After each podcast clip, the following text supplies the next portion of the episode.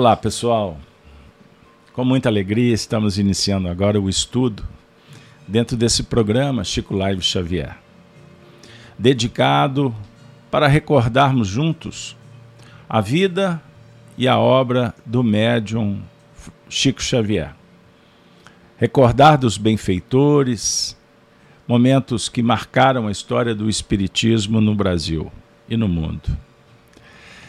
Nós estamos, nos últimos programas, fazendo uma leitura comentada do livro trinta anos com Chico Xavier.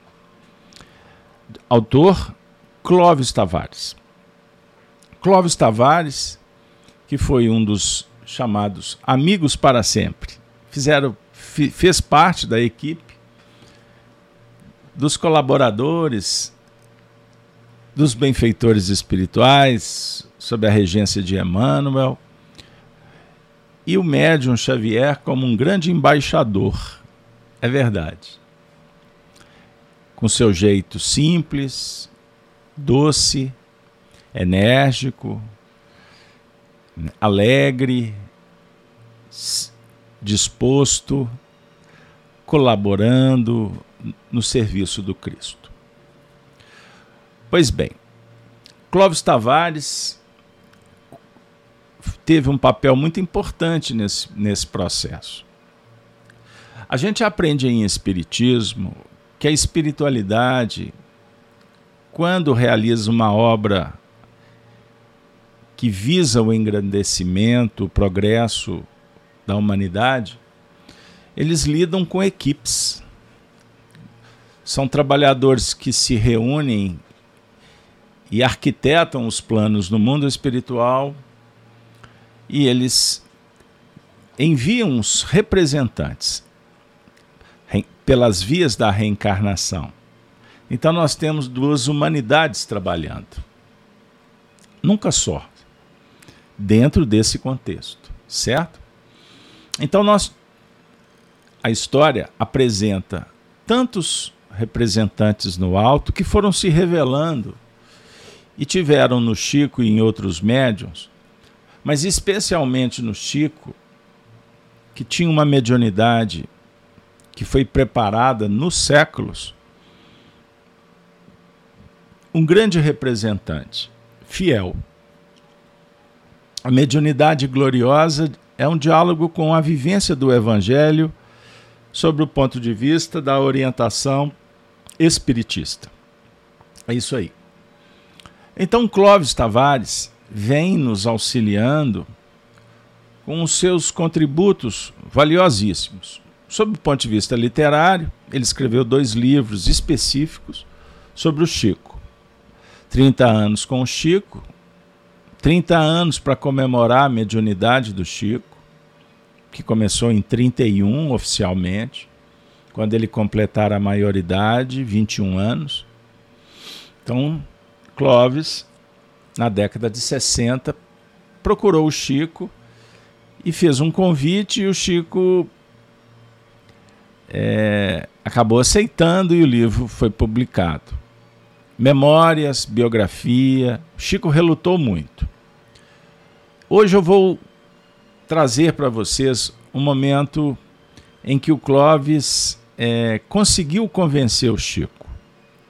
Mas antes disso, vamos lembrar que fizemos alguns episódios nesse contexto da leitura comentada do tal livro, aqui em referência, e os últimos estudos, uma mensagem de Santos Dumont, só para a galera lembrar. Depois trabalhamos dentro da aura de Cristo,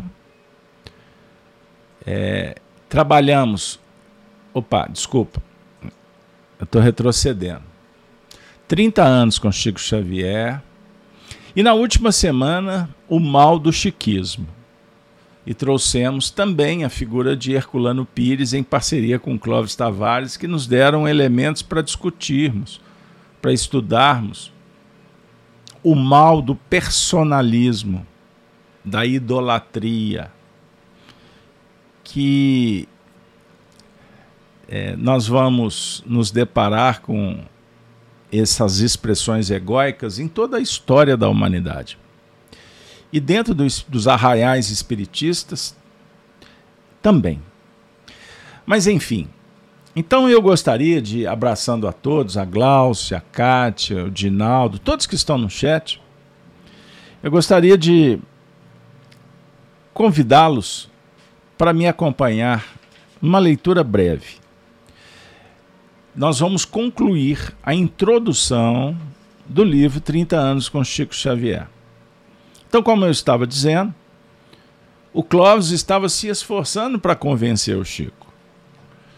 Chico relutando. Nós trouxemos um tópico na última semana, quando o Chico faz referência a Emmanuel dizendo para o Clóvis, não é? Que em nossos campos de serviço não há lugar para emanuelismo e nem chiquismo. E ele carinhosamente ainda insere o Clóvis. Nem clovismos, mas apenas para o espiritismo bem sentido e sinceramente aplicado. É isso aí.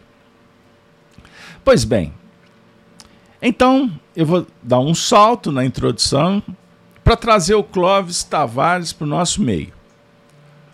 Bora lá? Com vocês, o nosso saudoso irmão, Clóvis Tavares. Ele diz assim: fiz-lhe ver, respeitosamente, que o meu desejo, há muitos anos, acalentado no coração, não se tratava de panegírico de um médium, nem seria promoção do culto de uma personalidade, coisa que ambos abominamos. Jamais visaria a inaugurar ou legitimar apoteoses e ovações em nossos círculos doutrinários. Seria um depoimento, verdadeira e simplesmente um depoimento, um testemunho em favor da mediunidade a serviço da luz, mostrando verdade do ao alto, a realidade, a autenticidade dos fatos espíritas, a beleza da consoladora doutrina, a sabedoria e a bondade dos nossos benfeitores espirituais, algo do muito que recebi do alto durante trinta anos de fraternal convívio, sob o bafejo da compaixão de Cristo. Citamos, no último encontro, que o Clóvis Tavares conheceu o Chico em mil novecentos e trinta e seis, quando o Clóvis, que residia no Rio de Janeiro, cursando é, a universidade, certa feita foi à Federação Espírita Brasileira e, coincidentemente, foi uma sessão pública com a presença do médium Xavier. E o salão estava lotado. Todos queriam conhecer aquele jovem. mil novecentos e trinta e seis, gente. Quantos anos que o Chico tinha? Nascido em dois de abril de mil novecentos e dez. Clóvis também era novo. Os dois jovens. E ali Clóvis, depois, eu vou trazer esse depoimento, ele fala que quando viu o Chico, seu coração acelerou, as emoções se alteraram, e ele entrou em conexão com o campo mental, com as faixas vibracionais, inclusive da equipe espiritual. E ele afirma, dentro de mim brotou uma certeza, eu conhecia o médium Xavier. Esse fato é muito comum quando duas almas que realmente se conhecem, que já viveram juntas em existências diversas e que possuem laços afetivos, se reencontram no cenário humano. Por isso é que Emmanuel, eu tenho repetido, porque eu gosto dessa afirmativa, que a nossa vida é um constante, é um eterno encontro, reencontro. E tomar a Deus com Jesus que não seja desencontro. Então nada no mundo acontece de uma forma aleatória. Agora, é natural que nós encontramos com pessoas que não necessariamente, né, já conhecemos, já encontramos, porque o número, o número é gigantesco, não é isso? Mas quando vamos trabalhar juntos, quando temos algum tipo de convivência, pode apostar suas fichas, no bom sentido, que você não estará convivendo com alguém por acaso. Agora, existem situações em que certezas desabrocham, despontam, surge, e uma intuição muito clara, é a verdade que se manifesta, tanto no sentido positivo do reencontro, quanto acontece o contrário também. Olhares se cruzam, se repelem, se atraem, o magnetismo, surge a paixão, as emoções, enfim, a desconfiança, a confiança, tudo brota, tudo brota. Vocês já viram aquela situação que alguém diz assim, eu não confio em fulano, e o fulano nunca fez absolutamente nada. E a gente tenta mostrar, não, que é isso, fulano é boa pessoa. Não. Mas ele, o que, que ele já te fez? Não me fez nada, mas eu não engulo, tem alguma coisa. Sabe aquelas... Você não pode levar tudo no pé da letra, porque pode haver, sem dúvida alguma, uma imaginação muito fértil que saia, que descole da realidade. Mas quando o indivíduo cisma com uma situação que a princípio não tem explicação, é um diálogo com comportamentos pregressos, situações já vivenciadas. Isso também explica porque numa família de quatro pessoas os sentimentos para com os outros são diversos, independente se é pai, se é mãe, se é filho, se é irmão, se é cônjuge. Alguns são mais próximos, outros nem tanto e outros distantes completamente. Clóvis Tavares olha para o Chico e o mundo dele se revoluciona, vamos dizer assim. Revolução no sentido de um astro que volta para uma órbita anterior.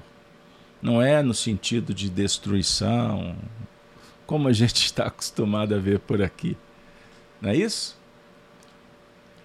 Então, nós estamos num cenário de reencontros. E esses reencontros, eles nos trazem bem-estar.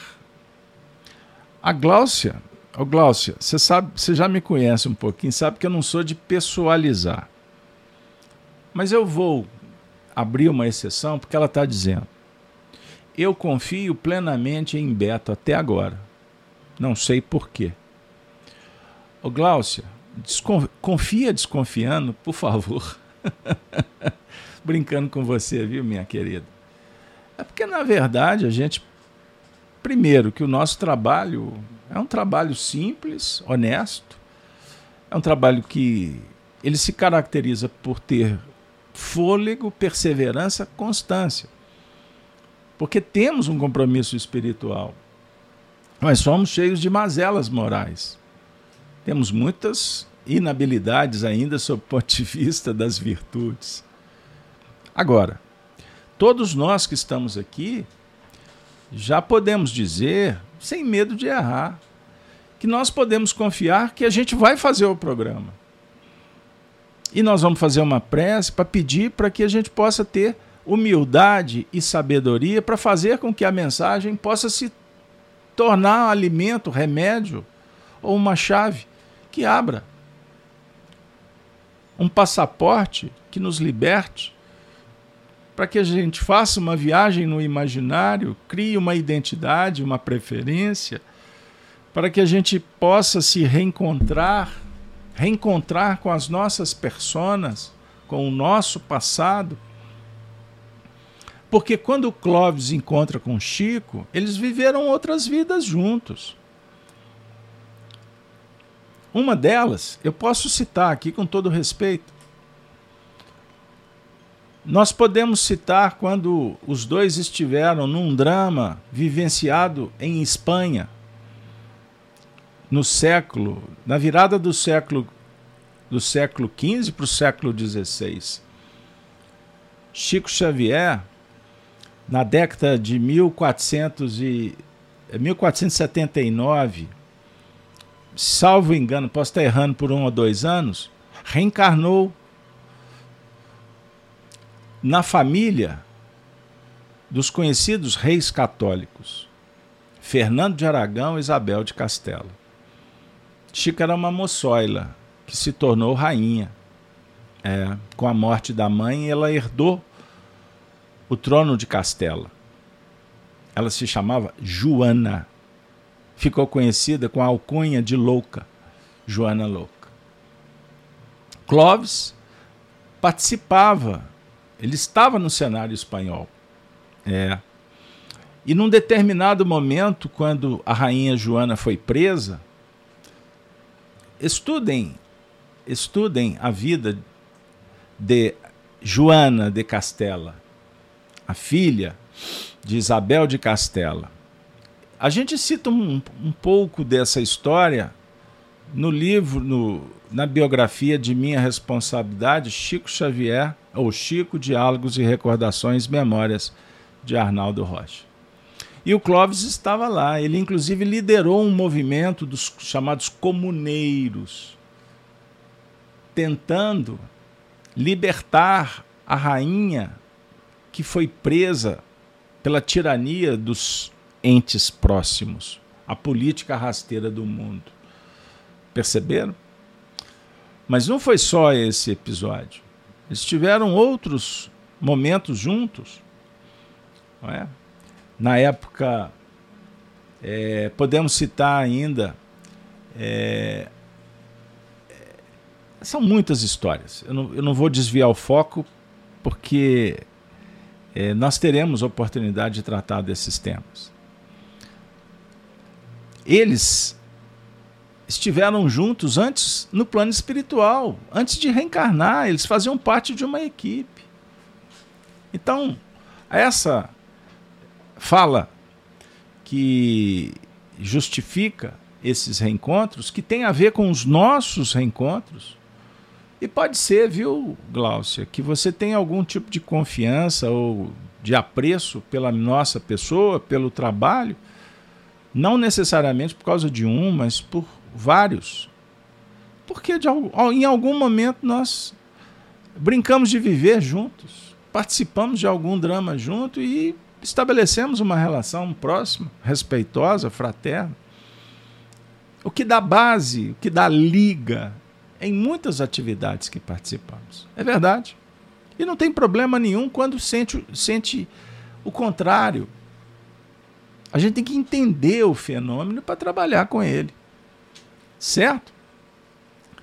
O Clóvis ainda diz, foi assim, foi assim, argumentando que nosso Chico aceitou meus arrazoados, não mais me fazendo ouvir aquela terrível palavra, o não de Vieira, se referindo ao padre Antônio Vieira.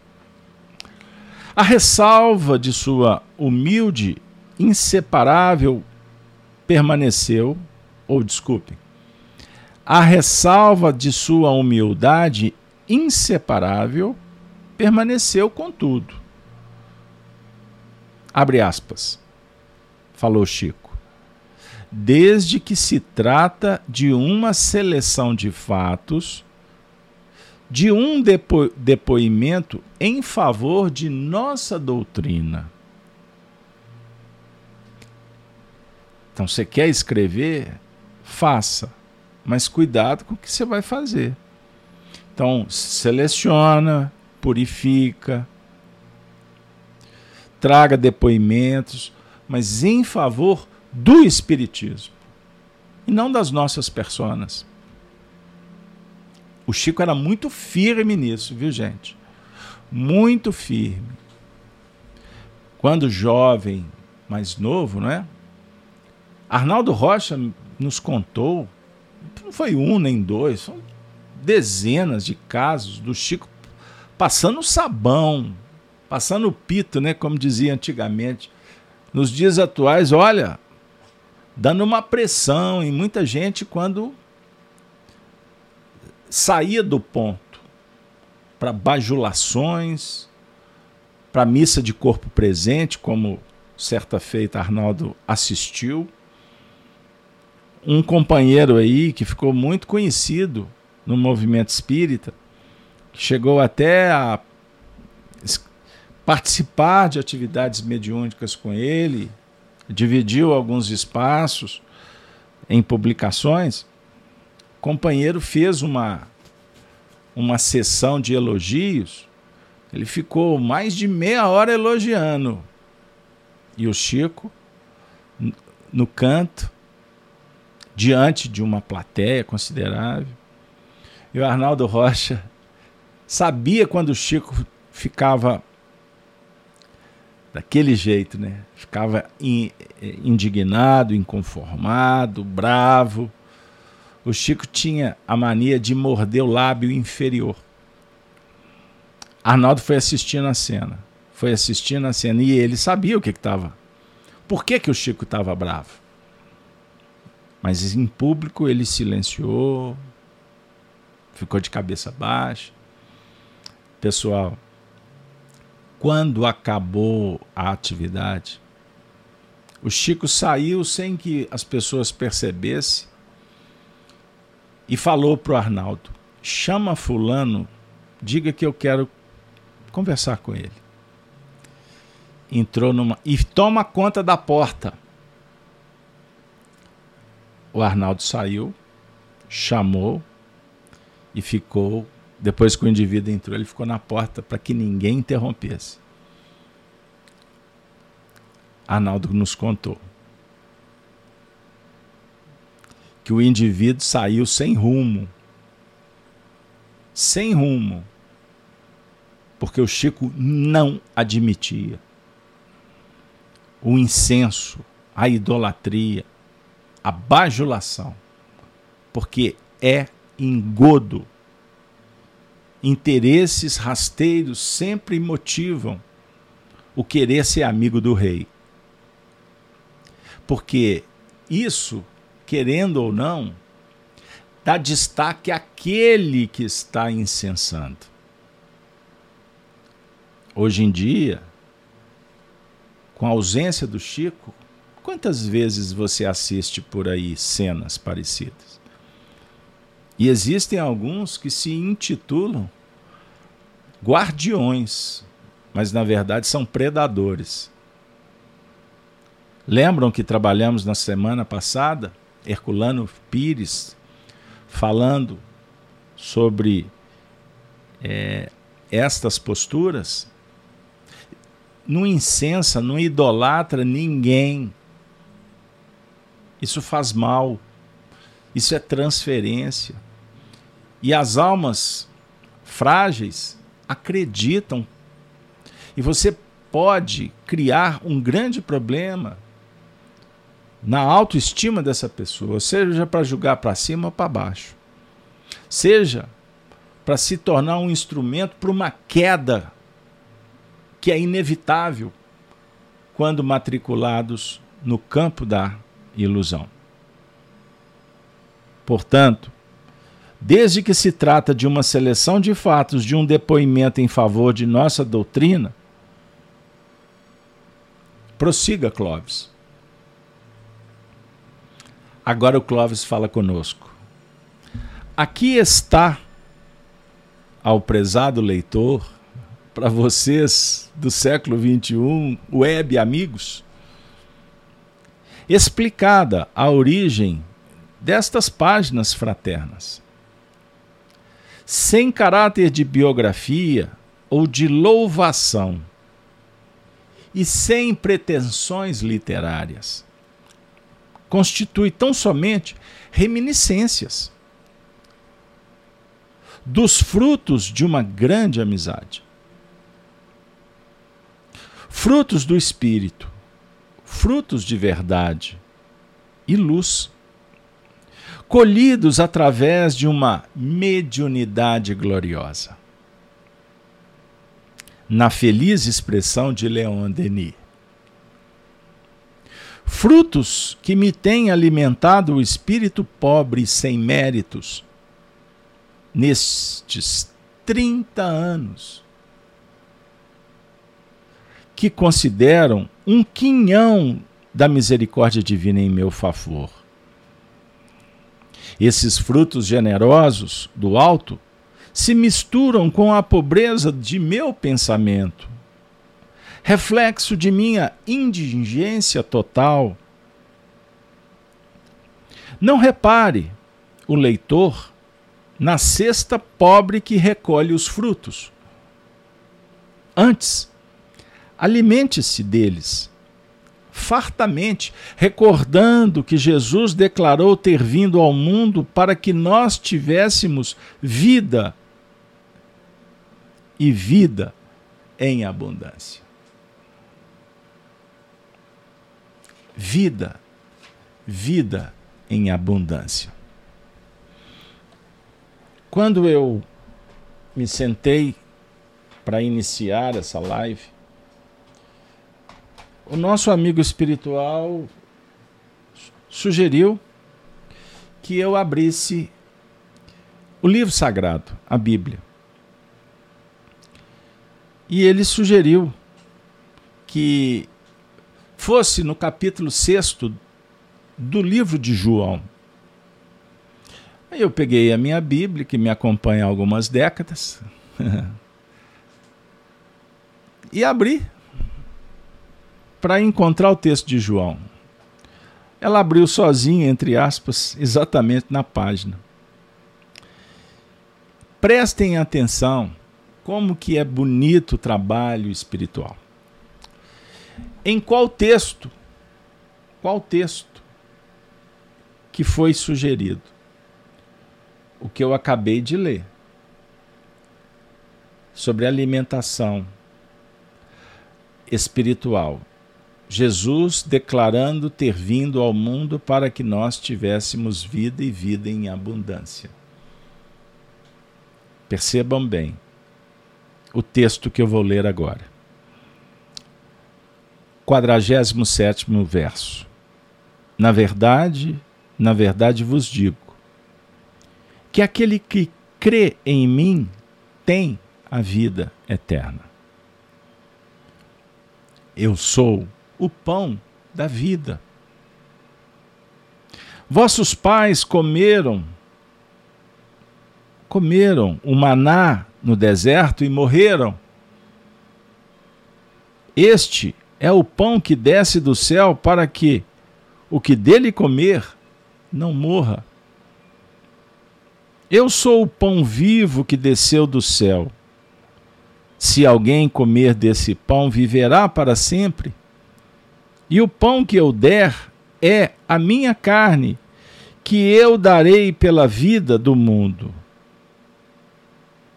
Quem come a minha carne e bebe o meu sangue, tem a vida eterna. E eu o ressuscitarei no último dia.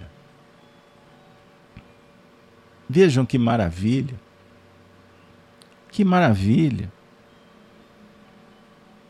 O pão da vida, o amor, que alimenta, que protege, que soergue, que cura. O pão que dá sentido, finalidade. O pão que para o discípulo do Cristo é um fato, é uma verdade inconteste. Clóvis Tavares está dialogando conosco sobre esse tema, porque ter encontrado Chico fazia parte do processo do despertamento moral e espiritual do próprio autor. E alma sensível que se comprometeu no trabalho da cristianização pessoal e coletiva, ter encontrado o Chico naquela ocasião fez com que ele se recordasse a importância da dedicação à sua própria espiritualização. Por isso é que a amizade, ela se caracteriza por mãos, mãos dadas para progredir junto. Entenda isso. Entendam isso. Então, se nós estamos aqui encontrando, entre aspas, virtualmente, porque não é só aqui que nos vemos. Eu não tenho dúvida que nós participamos de atividades no plano espiritual. E quando aqui, sentados na, no banco da escola, nós recordamos para fixar caracteres no, na ambiência material, para nos motivar, para implementar reflexos, hábitos novos. Ou seja, no fronte de batalha é que vai ser forjado o soldado. Marinheiro, o marinheiro é preparado não em almas, águas calmas, mas são nas águas, as águas revoltas, é que o marinheiro vai se tornar autoridade do mar. Da mesma sorte, como conceber a proposta do Cristo sem interessar em vivê-las? Sabedores que passaremos depois pelos testes. Então o Cristo vem ao nosso encontro como o pão que desce do céu, conforme o texto lido, que se manifesta, que é distribuído, compartilhado pelas mãos operosas do Altíssimo, que aguardam que nós possamos comer do pão.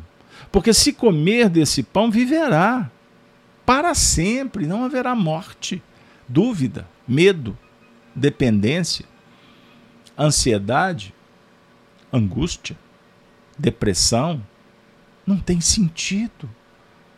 Os sentimentos egóicos, eles vão sendo trabalhados de uma forma consciente e responsável. Compreenderam? Na verdade, na verdade, vos digo que se não comerdes a carne do Filho do Homem e não beberdes o seu sangue, não tereis vida em vós mesmos.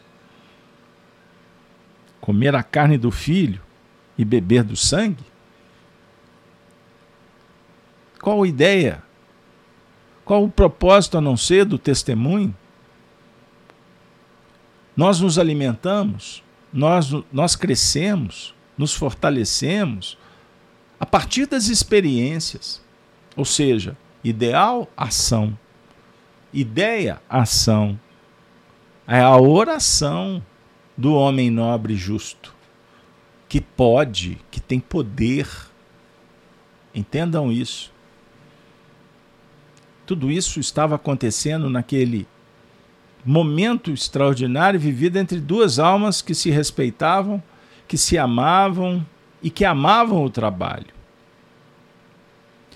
De tal sorte que os dois, na verdade, eram dezenas, eram legiões de trabalhadores. Era o espírito de verdade que, veja o que eu vou dizer, ouça, Preste atenção. Por que que você está aqui há tanto tempo? A Gláucia que está dizendo que confia no trabalho, que gosta, que tem afinidade. Por que que você está aqui até hoje? É porque existem laços, existem interesses que não são imediatistas, efêmeros. Nós não estamos aqui por conta da cor do olho do, do semelhante, a beleza de um, o conhecimento de outro, tem nada disso não. Nós estamos aqui porque precisamos, precisamos melhorar, precisamos mudar o nosso universo mental, a morada do coração. Todos ansiamos, todos desejamos a felicidade.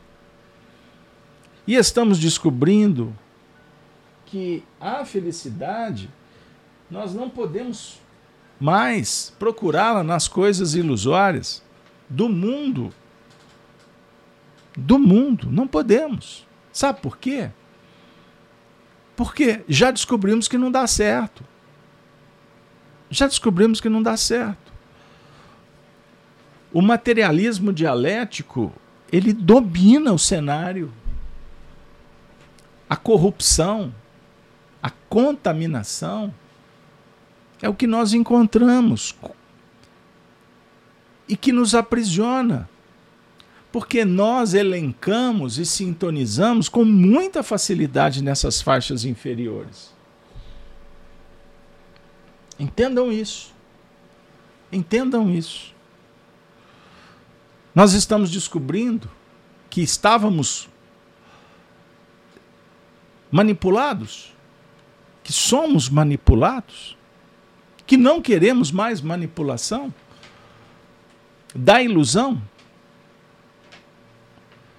Percebam bem, o cenário materialista, o que ele propõe? Qual que é o status quo? Eu recebi, vejam bem, eu recebi hoje um banner e eu achei assim, extraordinário a figura. Vou mostrar rapidamente para vocês. Não sei se vai ficar espelhado. O banner diz o seguinte: os que sabem, é, um por cento controlam o mundo, quatro por cento são vendidos, cinco por cento já despertaram, noventa por cento ainda estão dormindo. Os um por cento pagam aos quatro por cento para impedir que os cinco por cento despertem os noventa por cento. Os que sabem menos obedecem melhor. Pergunto para vocês, traduz ou não traduz o que nós encontramos nos terrenos imediatistas, materialistas, nihilistas, que priorizam a vida mundana em detrimento do encontro do ser consigo mesmo, com Deus, com Cristo. Então isso não dá mais. Nós vivemos num período de uma grande mudança que está acontecendo numa velocidade abismal, absurda. Desco...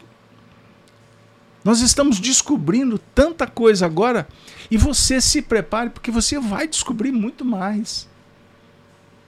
Nada que está oculto vai permanecer oculto. Compreendam bem? Então essa, essa força, o status quo que quer manipular, visa domesticar as massas para manter a calma e desviar a atenção das pessoas. Desviar as pessoas, a atenção das pessoas exatamente daquele ponto aonde existe o sistema que, que calcula, que projeta, que arquiteta para manipular a grande massa. O Espiritismo, com Allan Kardec, dialoga conosco de uma forma soberana. Afirma Kardec, no Evangelho segundo o Espiritismo, que toda a doutrina do Cristo é baseada na vida futura. Isso é extraordinário. A vida futura. Então, o que, que o Clóvis e o Chico, quando se viram a primeira vez, entre aspas, que descobriram que podi- poderiam, que deviam confiar um no outro para fazer alguma coisa de diferente. Ninguém faz nada sozinho. Então é um grande engano a gente olhar para o Chico e achar que ele foi tudo que ele foi. Primeiro que a gente não consegue dimensionar o que ele foi. Nós temos informações do que ele fez, e fez muito bem. Mas a dinâmica, o que representa verdadeiramente, nós não temos condições. Porque é uma, o Chico se transformou num representante de uma causa extraordinária do progresso. Mas não é um progresso sob o ponto de vista material, é espiritual. Quantos corações viram o Chico e foi suficiente para se sentirem confortados, consolados, orientados? Por quê? Porque viram no Chico uma das virtudes que todos precisamos de trabalhar: a sinceridade, a transparência, o desejo de aprender e se E se afastar da arrogância de saber ou de poder. O Chico sempre dizia: a sabedoria, a beleza é dos espíritos. Quem sou eu? Uma grama, um cisco. Entendam isso. Agora, por que que as pessoas se, sens- se sensibilizavam quando estavam com ele? Significa que todos se sensibilizaram? A grande maioria não. Só que o que aparece são aqueles que ficaram encantados, escreveram um livro, bateram fotos, iam em grupos, chegou-se a caravanas, caravanas que atravessavam o país para visitar Uberaba. Mas qual é o percentual diante da grande massa? Ínfimo. Muito pequeno. Muito pequeno. A definir que o processo evolutivo ele não se dá em saltos. A espiritualidade não tem interesse com a quantificação. É com a qualificação. O Honório Abreu batia muito na tecla dos dez por cento. É isso aí. Jesus não curou os dez leprosos? Um, um voltou.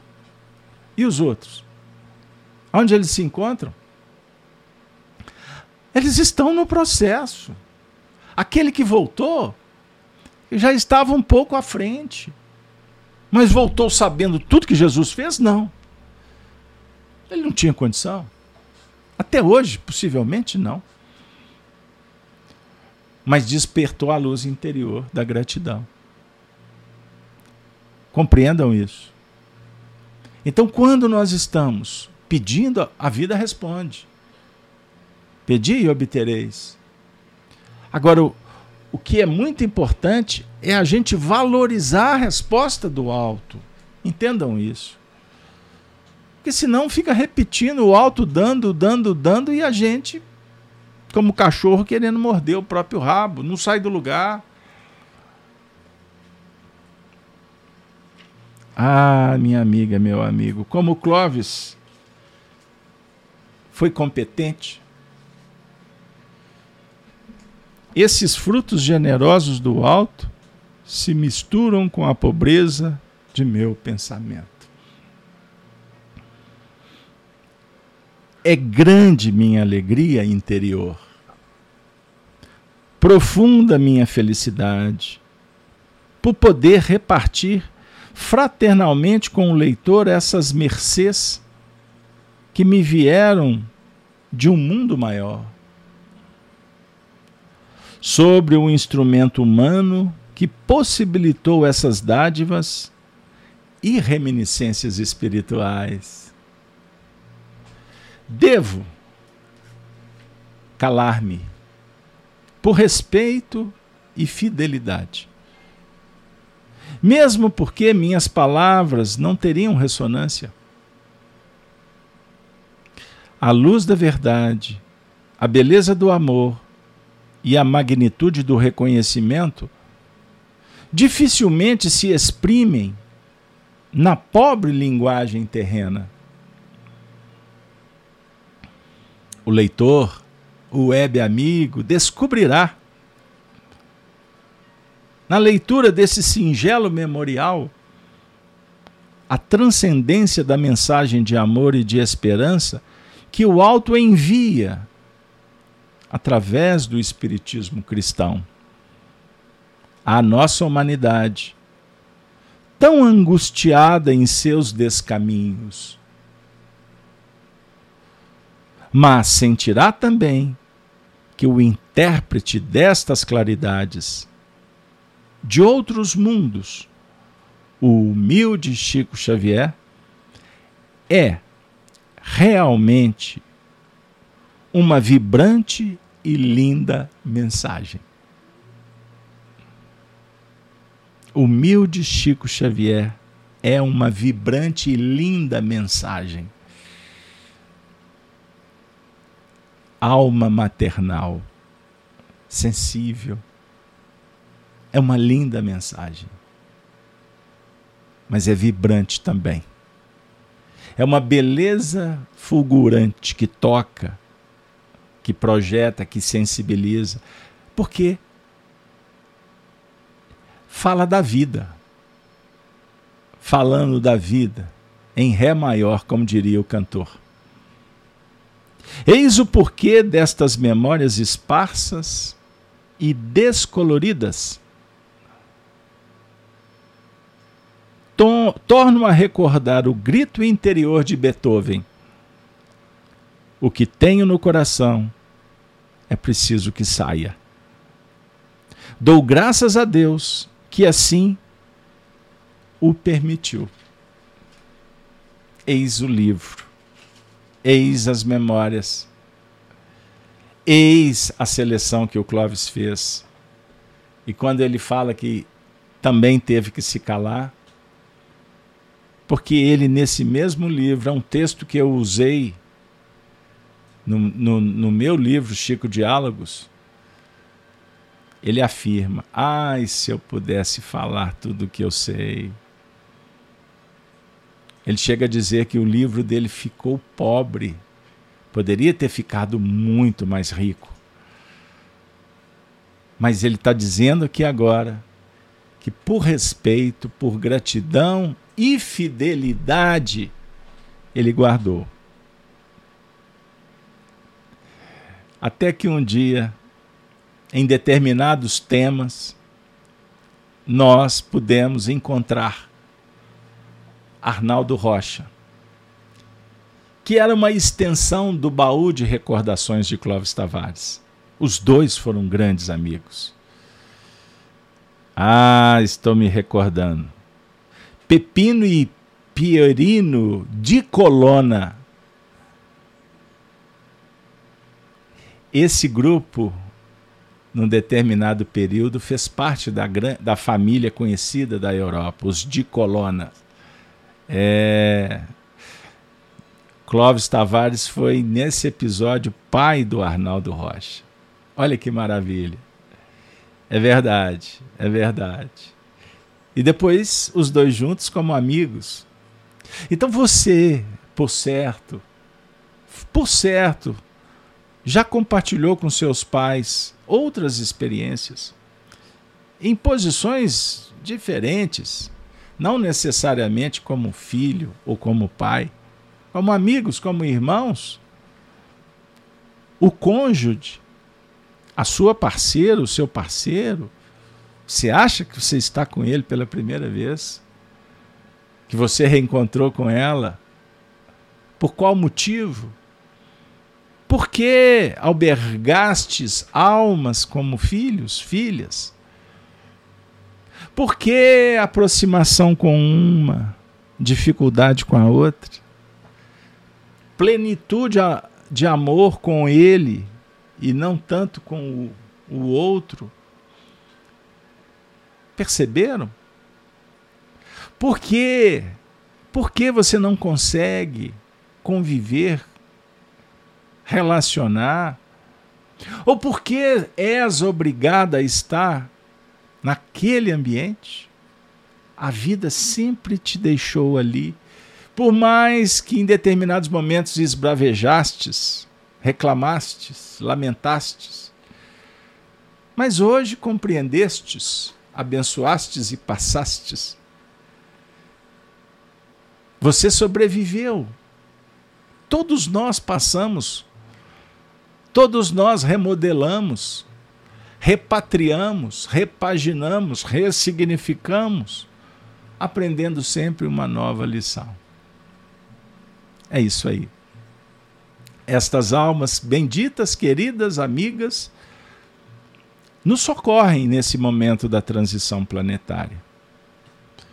Estão nos mostrando a necessidade de sair desses grupos, o status quo, a sociedade secreta do clube das vantagens. Aqueles que não vivem a moral que emolduram suas falas no cenário que devo, deveriam respeitar. Do ambiente imoral ou amoral, que é sempre envolvido por uma nuvem, de, uma fumaça, um véu da enganação. Os, bom, os benfeitores com Jesus estão dizendo para nós, para tomarmos cuidado com uma, essa imprensa que, de, que fala contra a imperfeição, mas representam-as num jogo de dissimulação permanente dessa política dos interesses, dos interesses partidários, das religiões fanatizantes. Todo esse sistema, portanto, que insiste como o dragão que surge, conforme a descrição do Apocalipse, nesse momento tumultuoso que surge do mar, o dragão. E que quando se manifesta na sociedade, esse dragão se torna um camaleão, porque ele muda o discurso, mas o interesse é o mesmo. Ele adapta as palavras, os dísticos das ideologias, mas a base é a mesma. Destruir a sociedade, julgar uns contra os outros. Dividir para imperar. Percebam bem, os benfeitores da vida maior vêm ao nosso encontro para dizer que os nossos pais comeram do maná e morreram, e que a única alimentação que realmente nos importa é o amor do Cristo. É o cristianismo operante, é a caridade excelsa, das virtudes, da fé, da esperança, da benevolência, da indulgência, do perdão e do acolhimento amoroso. Então não, não alimentemos pseudos virtudes de ser bonzinho e muito menos vítima. Não existe bonzinho, existe o bom. Existe o bem, não existe meio bem. Não podemos negociar no meio do caminho para se atingir a meta. Não negocie atitude, atitude, verdade, justiça, não muda. Portanto, nós temos duas opções: servir a Deus ou a Mamon. Jesus indica a banda: ide, a porta é estreita. Falou para os discípulos: lance a, banda, a rede na banda da direita. Porque eles estavam a noite inteira lançando redes para todos os lados e não apanhavam nada. Era necessário um objetivo, uma direção, um sentido, conhecimento, empreendimento, organização, lei, ordem, amor, esperança e sacrifício. Jesus, Pedro diz para Jesus: sim, Senhor, sobre a tua palavra lançarei a rede. E graças a Deus todos sabemos o resultado da pesca. Não mais, não mais de peixes, mas de almas. Eis o objetivo do Evangelho: cuidar, aprimorar, motivar nossas almas para buscarmos de verdade a iluminação interior, que é o próprio reino de Deus, que vai nos trazer felicidade e paz. É o prêmio do bom combate. Agradecemos de alma e coração aos benfeitores que nos envolveram, que nos abençoaram, que nos irmanaram. E com a saudação dos cristãos dos primeiros tempos, Ave Cristo, os que aspiram à glória de servir em teu nome, te glorificam e saúdam. Nós vamos nos despedir, desejando a todos uma noite de bênçãos, de muito amor, de muita paz. E aproveito para a gente distribuir um bilhete e fazermos uma viagem amanhã cedo para concluir os estudos da semana.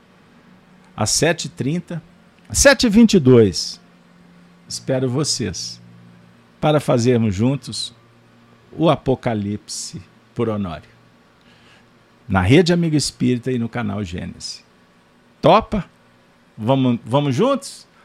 Mais uma aventura no bem? É isso aí, minha amiga e meu amigo. Um beijo no coração. Que Maria Santíssima abençoe a nossa jornada.